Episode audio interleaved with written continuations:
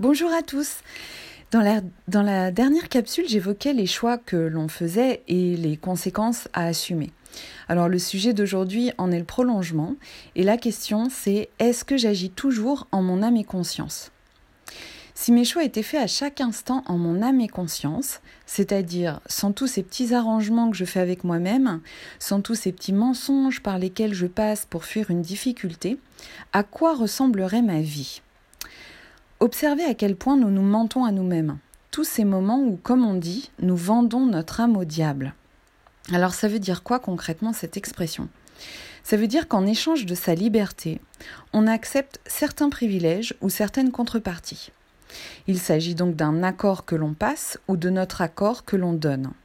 Pour le dire autrement, vendre son âme au diable, c'est privilégier la voie égotique, la voie de l'orgueil, de la survie, la voie de la peur, au détriment de la voie du cœur, de l'humilité, du courage.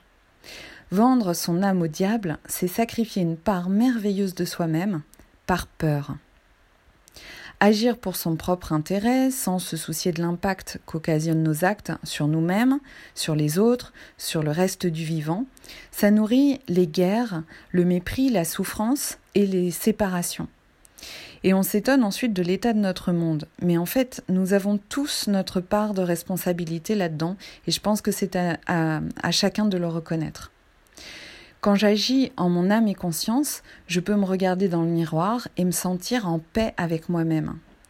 Savoir que j'ai fait de mon mieux, que j'ai agi en accord avec moi-même, c'est-à-dire avec mes valeurs, mes besoins, mes rêves et mes limites. Et à mon avis, agir en son âme et conscience, c'est faire s'aligner le cœur avec ce que je pense, ce que je ressens, ce que je dis et ce que je fais. C'est ce qu'on appelle la congruence. Si nous agissions davantage dans cet alignement, je pense que la paix et l'harmonie s'installeraient très très rapidement sur cette terre.